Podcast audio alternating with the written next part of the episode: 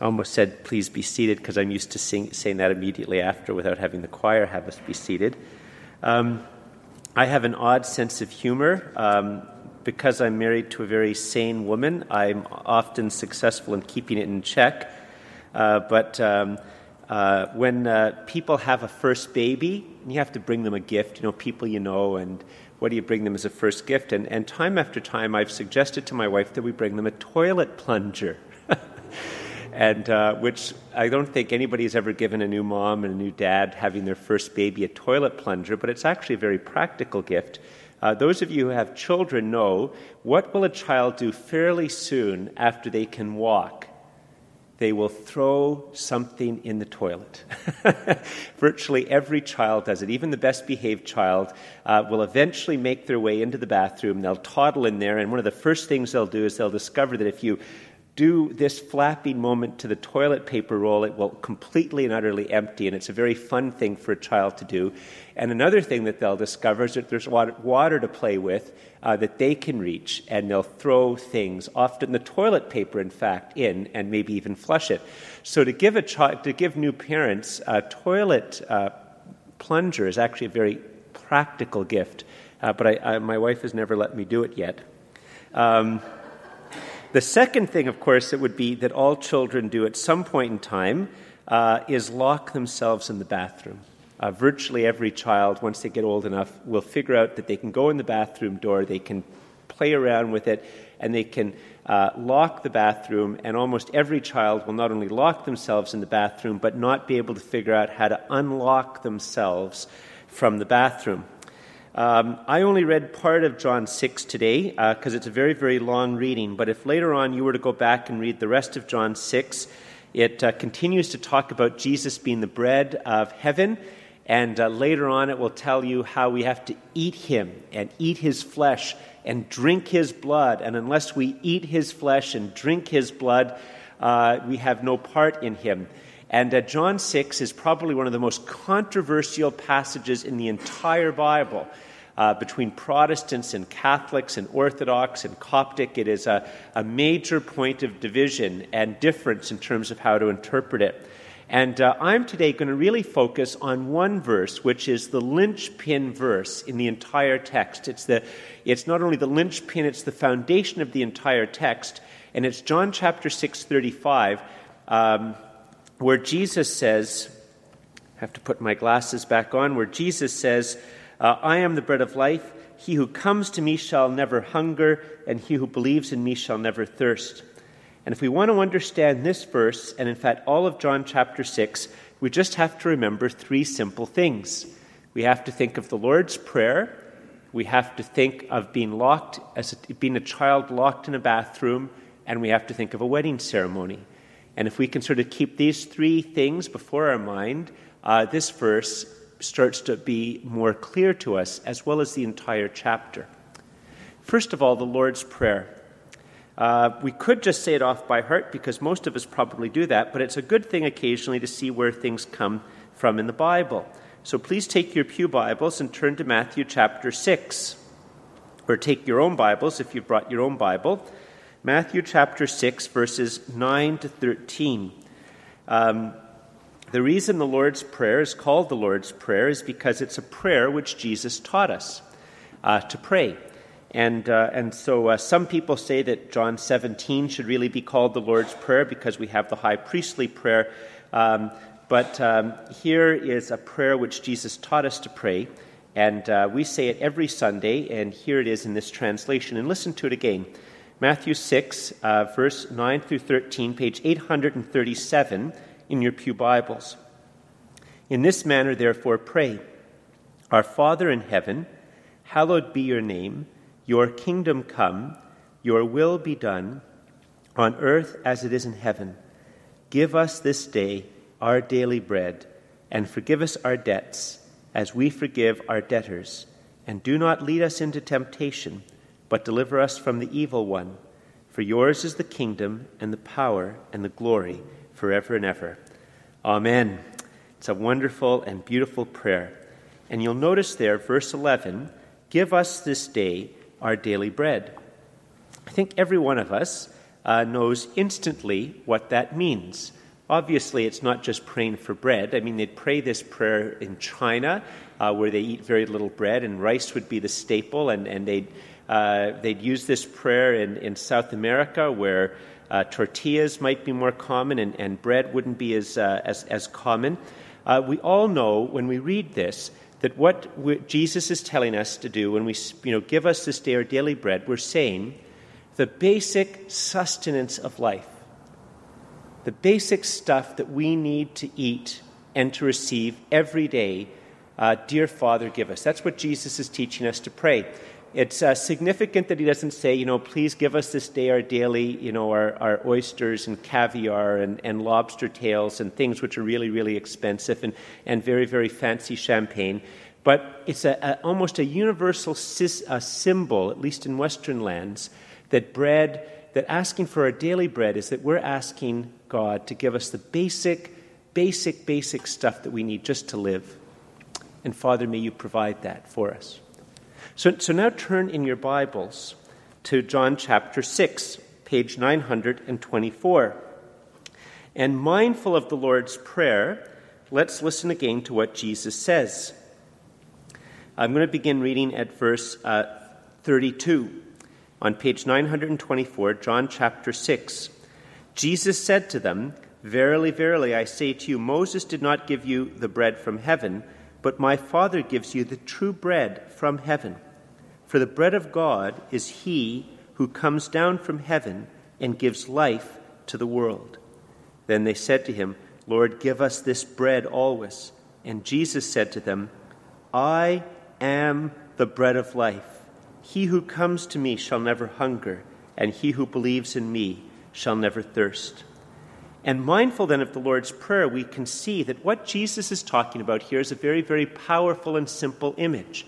Just as when we pray the Lord's Prayer, we're saying, uh, you know, uh, give us this day our daily bread, we're asking the Father uh, who loves us to give us the, the basic stuff that we need to eat and be able to live. And we see here then when Jesus said that He is the bread of life, He is saying that the Father has provided the basic stuff that we need to have the life of heaven to have everlasting life, to have eternal life, to have life of the age to come, to have life from above, a life which is different than this earthly life. Uh, that the very, very basic sustenance, the very, very basic stuff that we need to have to be able to live in heaven and live beyond the judgment and live for everlasting and live eternally, that very, very, very basic stuff God has provided and it is the person of Jesus. It is not only the person of Jesus, but what the person of Jesus has accomplished. Remember that Jesus is described early on in John's Gospel as the Lamb of God who takes away the sin of the world. And uh, if you were to go back and read uh, John 6 very carefully, we're not going to go into all of the little nuances of it, we'll see that there's even images here of the crucifixion in John chapter 6 because the bread, the bread is given for the life of the world, and there's this, this image and idea of sacrifice. But it is that the Father, in the person of Jesus, and in what Jesus is going to do upon the cross and in his resurrection, that the basic sustenance, the basic stuff needed for eternal life, is given to us from the Father. Now, I don't know if ever, any of you have ever been hungry. Um, years ago, I used to hitchhike. Uh, I used to hitchhike all the time, and I, I did, did, some hitchhiking around Ontario. And, uh, and um, I, I remember being hungry and looking at food. And if you're hungry and you're looking at food, it doesn't really help you very much. It only makes you more hungry. You have to get the bread inside you right? I mean, bread on the outside is only good if you know that soon you're going to be able to eat that bread and to be filled. Food is only good if you can get it inside of you and it can quench your hunger. Listen again to what Jesus says in John 6:35. I am the bread of life. He who comes to me shall never hunger, and he who believes in me shall never thirst. You know, one of the reasons that we know that this isn't just referring, isn't referring to communion is because there's finality about there, isn't it? You notice that again. It says, I, Whoever comes to me shall never hunger, and whoever believes, and he who believes in me shall never thirst. It Im- implies that there's a way of receiving the bread of heaven, there's a way of having the bread of heaven come to us in such a way that our life afterwards is completely and utterly different. There's, um, um, uh, you know, one of the things about children being locked in a bathroom door, remember I said we needed three things to understand this text? We had to think of the Lord's Prayer, we had to think of a child locked in a bathroom, and, uh, and we have to think of a marriage ceremony to be able to understand this text. And I'm going to play around with the image a little bit, but um, um, you know, one of the things about a child locked in a bathroom is at first the child doesn't realize that they're locked in the bathroom. They're happy unrolling the toilet paper, playing in the toilet, squeezing the toothpaste, uh, crayoning the walls, whatever it is that they're doing in there, peace and quiet, completely and utterly contented while they're making mischief. Uh, uh, but then they maybe decide that they'd like to go see their mommy or their daddy, and they go to open the door and they cannot open the door. And that's when their tension starts to rise. Maybe they try and try and try and try and try, but at some point in time, they start to wail and to cry, uh, looking for someone to come and open the door. You know, and here I'm going to sort of mix images a little bit. You have to be pretty quick to catch these two images. Uh, but one of the most famous images in the Bible, and it's been the, the subject of a famous uh, painting, uh, is the image of Jesus standing at the door of our lives and knocking at the door of our lives to come in. It's one of the most famous things. It comes from the book of Revelation, chapter 3. And, uh, and Revelation chapter 3 is, in a sense, picturing us like a house with a door. And uh, Jesus is on the outside of our house, the outside of the door, and he wants to come in and he's knocking and knocking and knocking and knocking. Uh, you know, one of the things which is so comforting about the gospel is Leah, I've mentioned earlier, Andrew's and Lisa's new daughter, was born at 7 o'clock in the morning on Friday, and, uh, and now she would be um, 27, uh, no, 48, 51 hours old, 52 hours old. For 52 hours, Jesus has been knocking on Leah's, the door of her heart. And uh, at no point in time in Leah's life, until she lets him in, Jesus will always be there knocking and knocking and knocking. And uh, here's where the images get a little bit confused. Okay, you have to be with me here. I, apologize for this. You know, many of us, our life in church is like the child in the bathroom. And um, we know that our mommy and daddy is off somewhere in the house and they're doing their stuff, and we're quite content in our little cozy bathroom, coloring on the walls, playing with the toilet paper, squeezing the toothpaste, and doing the mischief that we're doing in our little room. And we feel pretty safe and secure because we're in this little room and mommy and daddy is off there. Uh, and, and many people, that's what church is to them. Maybe don't get into mischief in church, but uh, church is sort of a cozy place, and they sort of have this sense that God is off uh, with Jesus and the Holy Spirit doing something somewhere, but they know, you know, we're, we're all in the same house, and God is out there, and we're sort of having our cozy little time within, this, within the, the walls.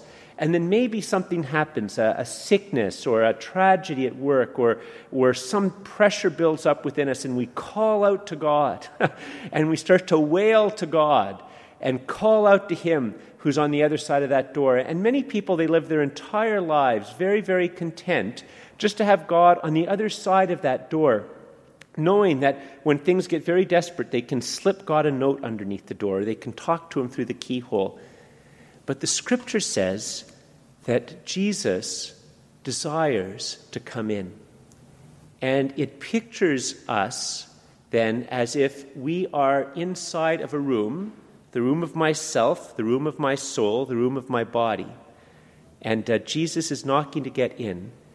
And the Christian life really begins when I open the door and let Jesus come in.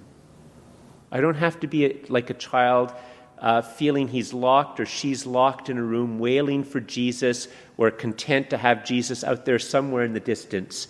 Um, the, the, the, the, whole Christian life really truly begins when I realize that Jesus doesn't have to be out there, that he wants to be in here. And so I open the door of my life and I look at Jesus and I, in sense, say, Jesus, you've been knocking to come in. Please come in. I invite you to come in. I give you permission to come in. I'd love it if you came in. And that's when the Christian life really, truly begins.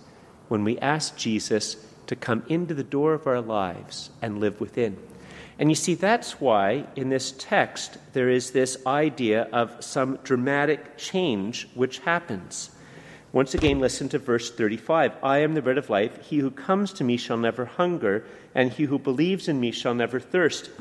It's telling us that the bread of heaven, the stuff of everlasting life and eternal life, the basic sustenance for that, can't just stay outside of us, it has to get within us. And once it gets within us, there is a finality and a change that takes place because it's no, not, no longer something that we look at out there, it is now something which is within. And that, by the way, is, is all the thing that's going through of John 6 about eating and believing and seeing, and all of the text is trying to say to us listen, Jesus is the bread of life. Get him inside of you. and, uh, and uh, you know, whatever the imagery that, that Jesus is able to use in John, it's all an imagery of you have to get him inside. Now, how does the inside part come in this text? Listen again to the verse. It goes like this I am the bread of life. He who comes to me shall never hunger, and he who believes in me shall never thirst. Now, notice that there's coming to Jesus and believing in Jesus, and that these two things are sort of seen to be related, not quite parallel, but complementary. Where is it in life that you have this combination of coming and believing, coming together and believing? Well, the first thing to understand is that in the New Testament, when the word believing is used, it never is referring to something of the mind primarily. Believing isn't something primarily of the mind. In other words, it's not that we have to have certain thoughts in our head, that we have to assent to certain thoughts or certain beliefs or certain ideas or certain phrases. It's not a matter of knowing things about Jesus that we can assent to. And it's not primarily referring to something of the heart, which is emotions, because as you know, um, I mean, we all on one level can, can make emotions come to us. Uh, you know, we feel like having a good cry, you know, or we feel like getting angry, and so we can sort of evoke anger or a good cry or whatever within us. But some, you know, ultimately, the things of the heart are things that, like a storm that blows in and blows out, that in fact the word believing primarily refers to an act of the will. Not, I mean, the mind is involved and the heart is involved. The heart rejoices, the mind assents, but it's primarily something of the will. So, where is it that we see a picture of coming together and believing? Well, I've been very blessed. On Friday night, I did a wedding, and on Saturday afternoon, I did a wedding. Uh, on Saturday, and Nadia and I were here. Nadia played the organ. I did a, a wedding for a, a, young woman who comes to the 915 service, Emma. Uh, and in three weeks' time, if you were here at the 915 service, I used the young woman sitting right there who was helping with the overhead projector, Kendra. Many of you might know her. She is going to be marrying Jeremy right up here, right right where I'm pointing, right there on the 4th of November. Kendra and, Jay, and, and Jeremy are going to get married. And if you come to this Anglican wedding, you would see, and by the way, Kendra's invited all of you to come to the wedding. if you come to the wedding, you'll see perfectly illustrated what Jesus refers to as coming to Him and believing in Him. Because here's how an Anglican wedding works. Whatever, it's at 4 o'clock. I can't, I can't remember what time the wedding's at. But um, let's say it's at 4 o'clock. At 4 o'clock, Jeremy and his best man and his groomsmen will be behind that door out of sight. And Kendra, with her dad and her mom and with her bridesmaids, will be behind that door out of sight. And when everything is completely ready to go, uh, I, I, think this is how they're doing it. The bride's mother will be escorted to her seat, the final one seated. And, uh, and then I will come out of that door with Jeremy and the other men. And Jeremy and the men will stand at the front of the church facing the front, back to the door. and I will stand on that steps and I will say, Ladies and gentlemen, please rise and greet the bride.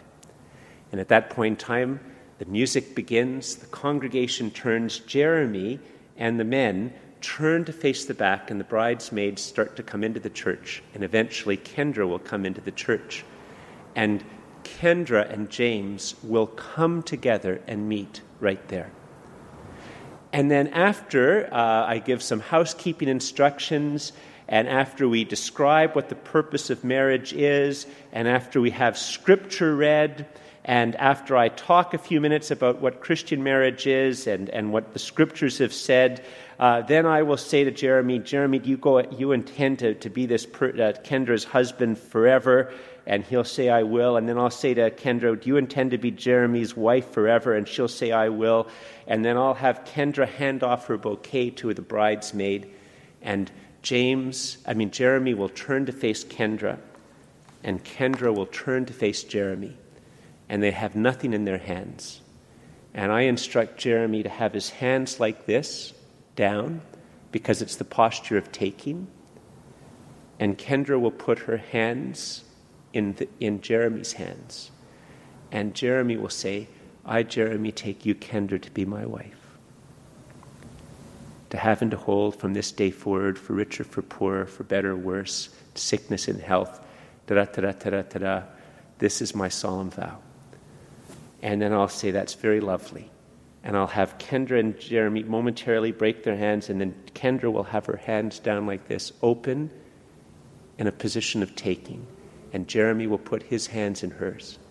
And then Kendra will say, I, Kendra, take you, Jeremy, to be my husband, to have and to hold from this day forward, for better, for worse, for richer, for poorer, on and on and on. This is my solemn vow.